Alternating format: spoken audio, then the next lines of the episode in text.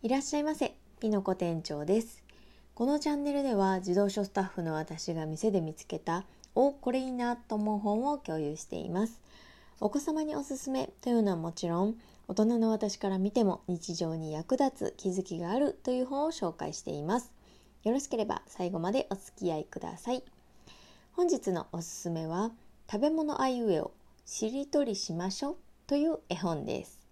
斉藤忍さんが書かれていてリーブルから出ています。ではサクッと解説いたします。しりとりしましょう。はじめはあアイスクリーム。麦茶焼き芋餅茶碗蒸しシューマイ。しりとりしましょう。お次はいいちご。ごま塩おしるこ胡椒。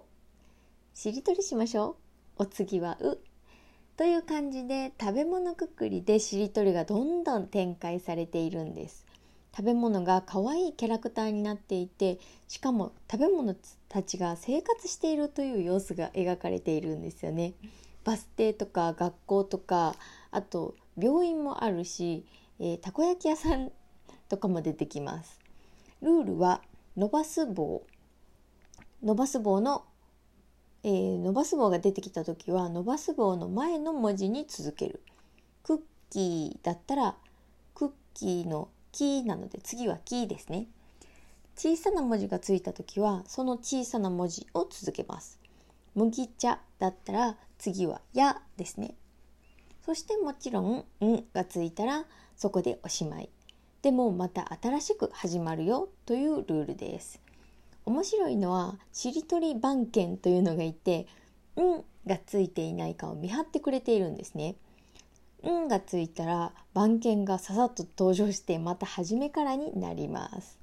ということで今日の結論、えー、挑戦するということを継続することが大事ということです。つまりしりとりで「ん」がついてもまた初めからやるだけですよね。ゲームオーバーはい終わりではなくまた初めからやる。ということ。ここでお知らせなんですが一旦このチャンネルでは、えー、配信が今日で終了となります、えー、私はですね去年の春頃からブログを書いてみたりとか絵本の物語を書いてみたり LINE スタンプを作ってみたりプログラミングの学習を始めてみたりオンラインサロンに入ってみたりこうやって音声配信を始めてみたりとか一昨年の自分に比べて随分挑戦してきました。その中で自分の好きなものや好きな感じっていうのが徐々につかめてきたんですね。で1日は24時間とやっぱり決まっているので全部はできないんですよね。まあ本気出して頑張ったらできるかもしれないですけどひっちゃかめっちゃかはもう間違いないですよね。HP とか MP をたくさん使っちゃってる状態になっちゃうんです。RPG に例えるとこう冒険していていざ本当のボスに対峙した時もうズタボロだからちょっとやめとくわっていう感じ。何を何のために冒険してたんってなりますよね。本来冒険っていうのは冒険のための冒険ではなくって世界平和のための冒険であると。